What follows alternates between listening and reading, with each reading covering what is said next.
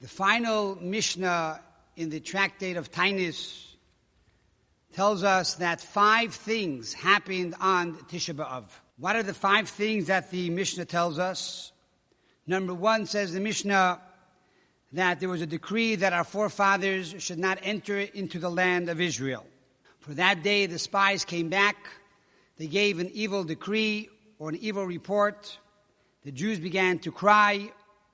God said, "You're crying. I will give you a reason to cry for all generations. And you can no longer enter into the land of Israel. For forty years you shall roam in the desert."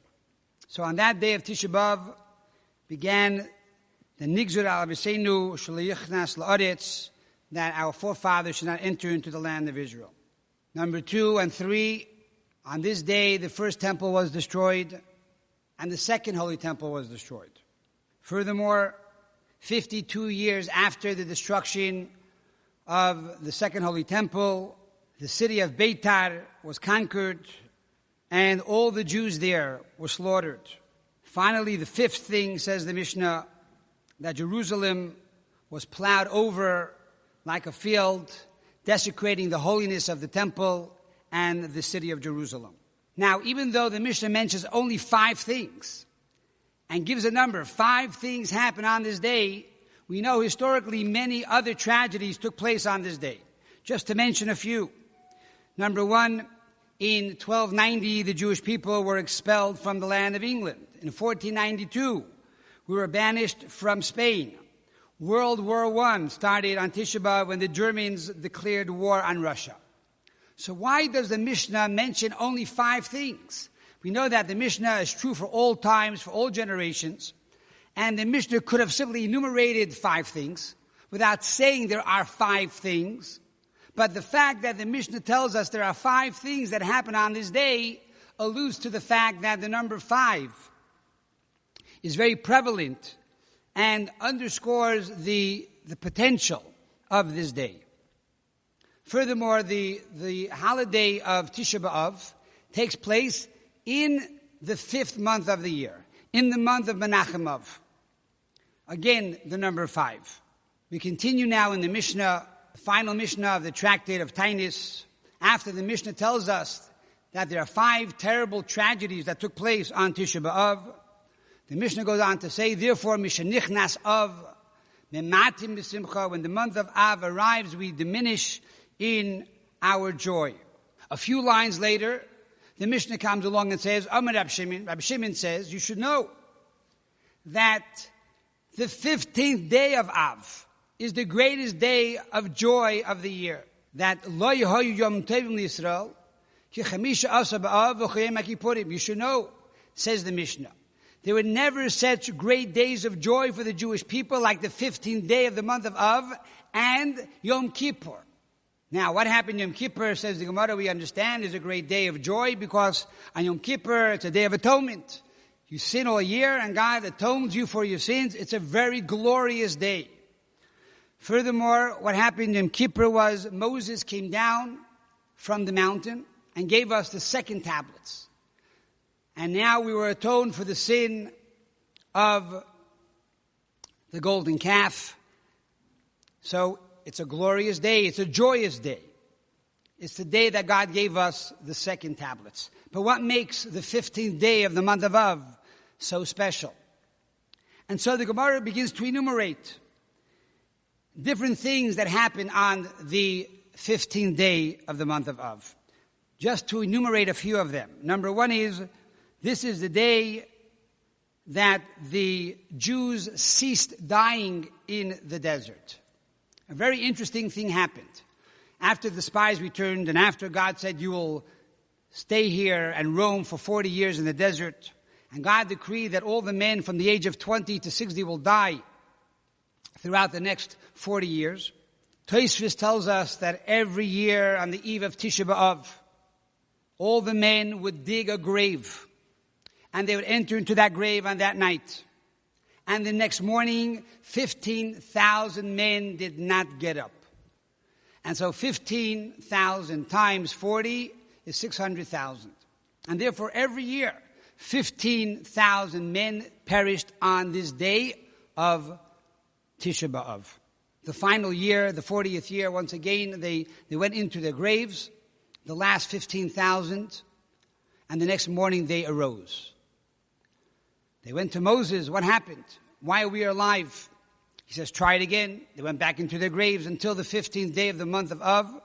At that time, the moon waxed complete. Moses says, okay, now it's a sign from heaven, you are forgiven, and you can enter into the land of Israel. So here we see that this was the day that they ceased dying, and because of this, they were able to enter into the land of Israel. And so the fifteenth day of Av is the antidote for what took place on the ninth of Av. Another example, on the fifteenth of Av, this was the day that the Romans allowed us to bury the dead of Beitar. After the ninth of Av, many years earlier, when Beitar was conquered, and every man, woman, and child were murdered, they were not permitted to bury the dead. The Jewish people from the other cities did not have the right to come in and bury the dead of Beitar until the fifteenth day of Av, many years later. And so, again, the fifteenth day of Av is the antidote to what took place on the ninth of Av. And finally, what is the antidote for the destruction of the first temple and the second temple? Says the Mishnah, says the Gemara rather, in the Tractate of Ta'anis, that on this day they ceased cutting wood for the Beis Hamikdash. This day was called Tavar Magol, the day of the breaking of the axe. Now, from the month of Nisan, Iyur, Sivan, Tammuz, until the fifteenth day of the month of Av, for over four months they would cut wood for the Beis HaMikdash. From the fifteenth day of the month of Av, the power of the sun becomes weaker, and so no longer did they cut wood for the Beis HaMikdash. Because if the wood is wet, worms get into the wood, it is unfit to be used for the Beis HaMikdash. And so, says the Gemara, that on this day they ceased cutting the wood for the Holy Temple. And that day was known as the day of the breaking of the axe. They actually took the axe and they broke it. And because of this, it's a great day. It's a glorious day. It's a joyous day. How does this become the antidote or the antithesis of the ninth of Av? We explained earlier the ninth of Av primarily reminds us and is the anniversary of the destruction of the first temple and the second temple. The second holy temple was destroyed primarily because of sinas chinam, because of hatred towards one the other. And the way we build the temple is through having unconditional love one for the other. And this is really the message of the ceasing of the cutting of the wood. The idea of the wood was to bring into the Beis HaMikdash, to bring sacrifices. Says the Rambam that the main purpose of building the Beis HaMikdash and the main purpose of this structure was to have an altar upon which to bring sacrifices to Almighty God. The word korban, sacrifice, means to get close, to get close to God. And in order to bring a sacrifice, you need wood. And so there were families that dedicated the wood to the Beis HaMikdash. So for the next eight months, the entire Jewish people, Klal Yisrael, would be able to bring their korbanos, bring their sacrifices on the Beis HaMikdash. And so you see two things here. Number one is that the purpose of the wood allowed the Jewish people to have a temple and to serve in the temple, and the most important service in the temple, which was bringing these sacrifices. And so it's the antidote and the antithesis of the ninth of Av. And number two, it was all about Avas Yisrael, unconditional brotherly love, tzedakah, charity, that the families that donated the wood now to the temple allowed all the Jewish people to fulfill their needs and their obligations to bring these korbanos, these sacrifices, to Almighty God. And so, on the ninth of Av, the temple was destroyed because of unwarranted hatred. And the fifteenth of Av, we have the antidote, and that is, we complete the cutting of the wood. All the wood is now donated to the Holy Temple. The mitzvah of cutting the wood is now complete. And so we have the ability for the next eight months to bring sacrifices in the Beis Hamikdash. And so this day becomes the greatest day of joy because it becomes the antidote and the antithesis of the ninth of Av, which is the most terrible day on the Jewish calendar. In truth, this concept is a bit deeper. We explained earlier that there are five things that happened on this day. Why five? We know that the Gemara tells us there were never greater days, jo- days of joy for the Jewish people like the fifteenth of Av and Yom Kippur. The fifteenth of Av, we just explained, was the day that we ceased the cutting of the wood. What happened on Yom Kippur? God gave us the second tablets. But Yom Kippur is also, on a deeper level, a day that we marry God. Because Matan Torah, the giving of the Torah on Sinai, represents the marriage between God and the Jewish people. As you know the story, when we came to Sinai, God took the mountain, put it over our heads, and this represented the, the chuppah that we go under when we enter into marriage. And so, the marriage of God and the Jewish people, this level of intimacy, this level of love took place when God gave us the Torah. When the golden calf was built, God came down, Moses came down, and he broke the tablets. This broke the marriage between God and the Jewish people. Now, once again, on, on Yom Kippur, when Moses comes down with the second tablets, this once again reinstates the marriage between God and the Jewish people. And so this love, this marriage between God and the Jewish people is manifest every year on Yom Kippur through the fact that we pray five different prayers on that day. On a normal day, on an average day, we have three different tefillot, three different prayers. Shachris, Mincha, Maidiv. When it comes to Yom Kippur, we have five.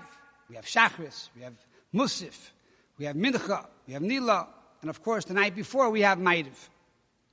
The number five alludes to the five levels of the soul. Nefesh, Ruach, Neshama, Chaya, Yechida.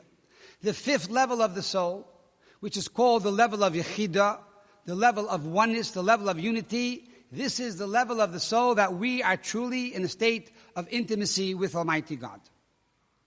And so the objective of these five tragedies that took place in the fifth month of the year, in the month of Av, is in order that we, the Jewish people, should reach a level of the second tablets, to reach the level of Yom Kippur, to reach the level of the five prayers on Yom Kippur, to reach this level of unity between God and the Jewish people.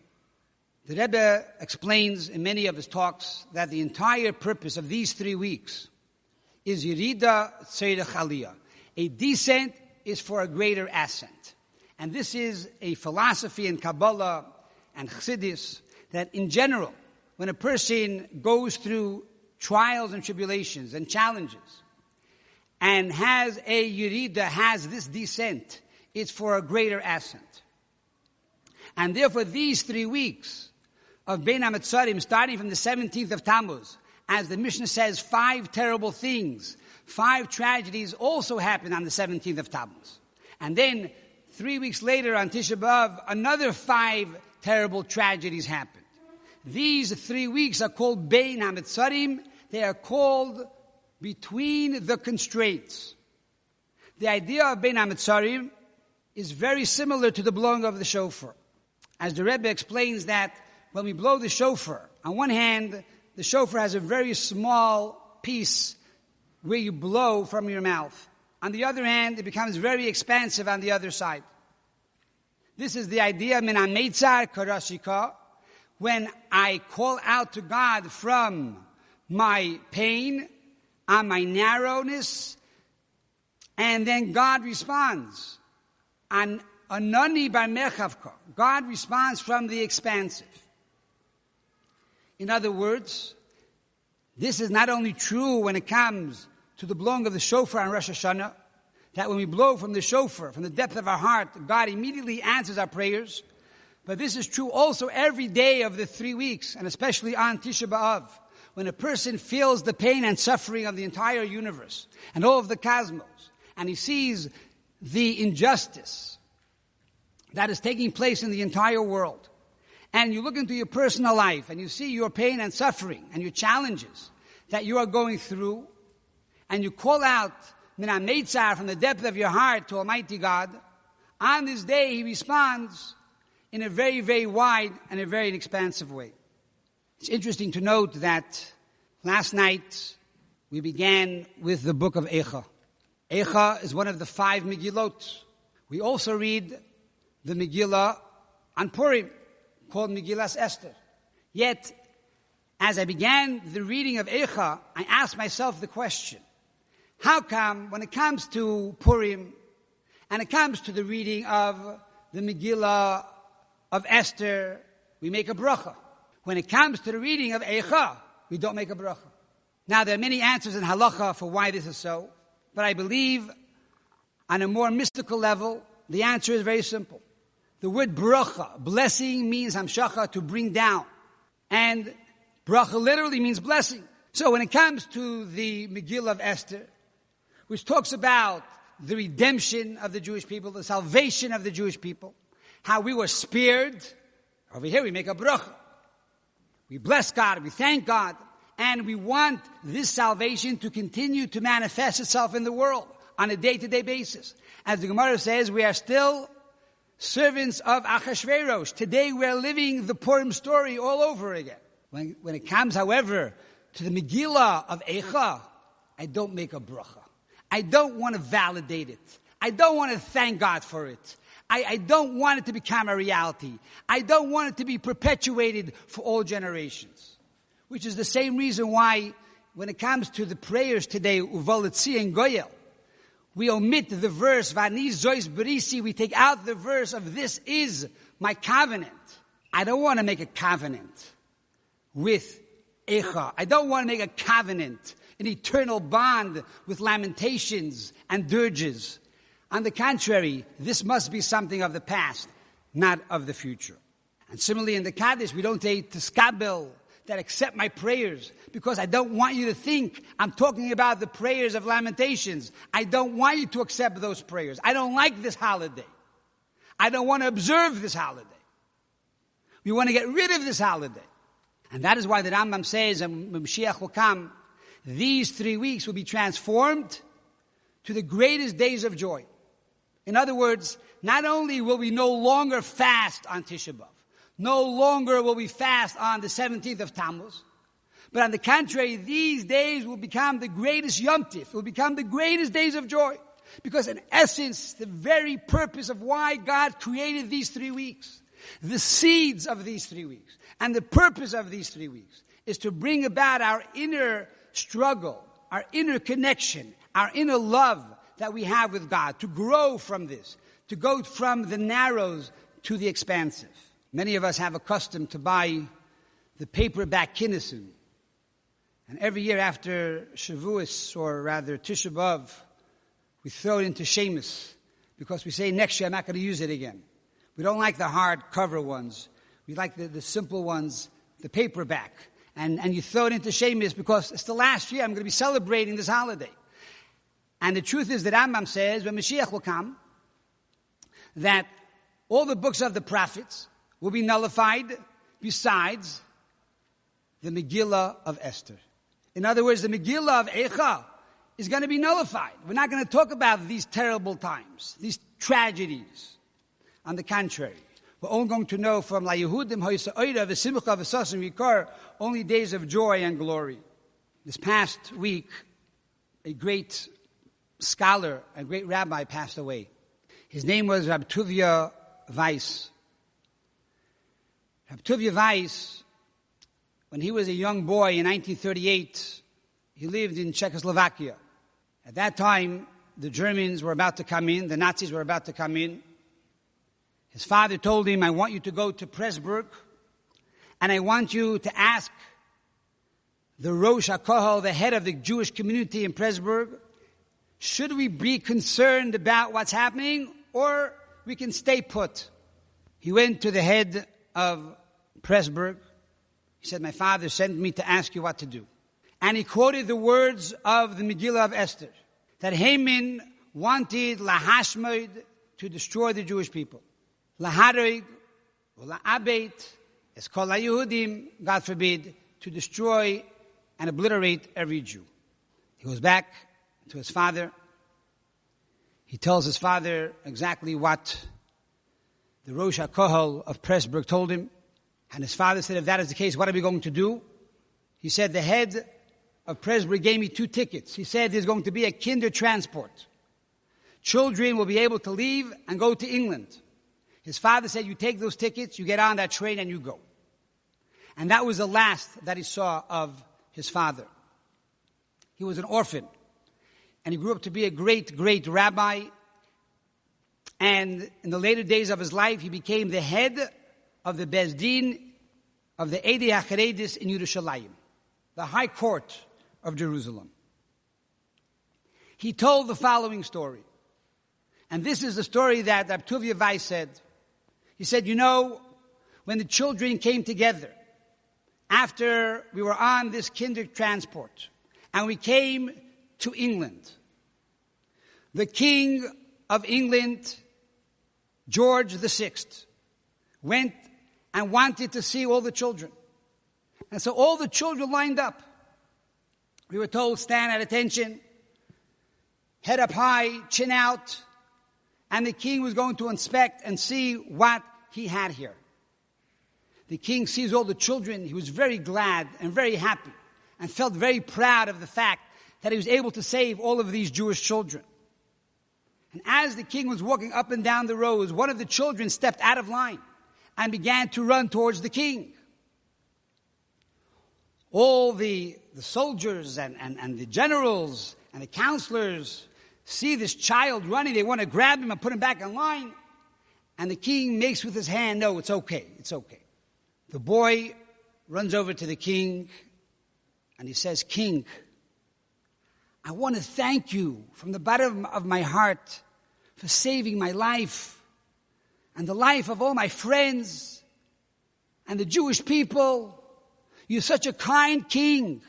You're an amazing king. God bless you. However, King, I have one more request. The king is now smiling. He receives all these blessings and praise from this little kid.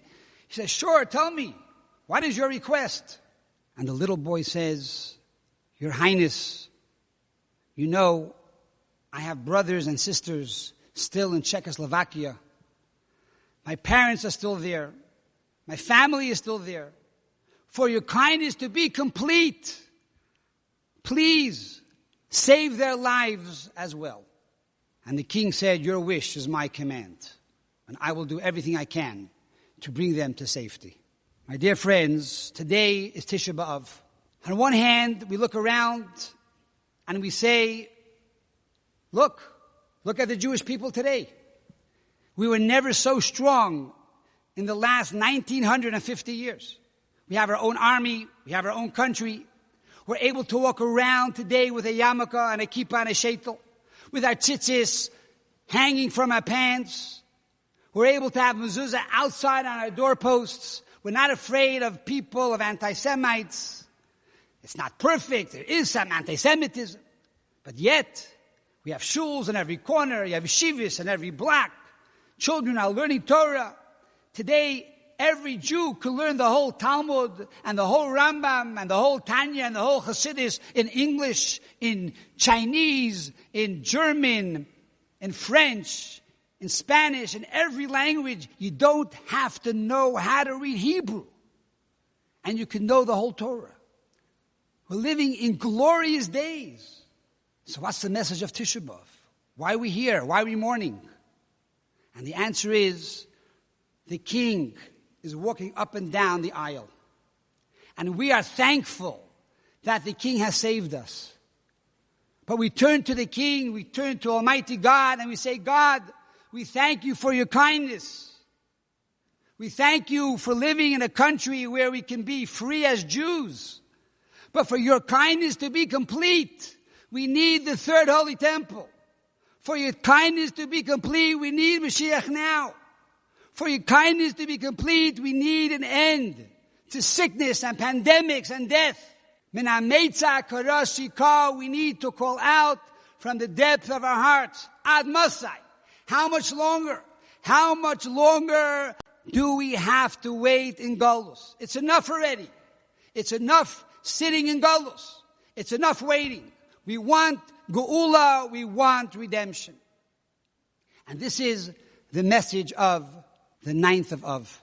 The Rebbe tells us, you have to cry, you have to mourn, but not over the past, you have to mourn over the future. Mashiach is about to come. He's about to take us out of Golus. But why is it taking so long? And therefore that is where we put our effort. That is where we put our crying. That is where we put our mourning. God, we cannot wait any longer. We want Mashiach now.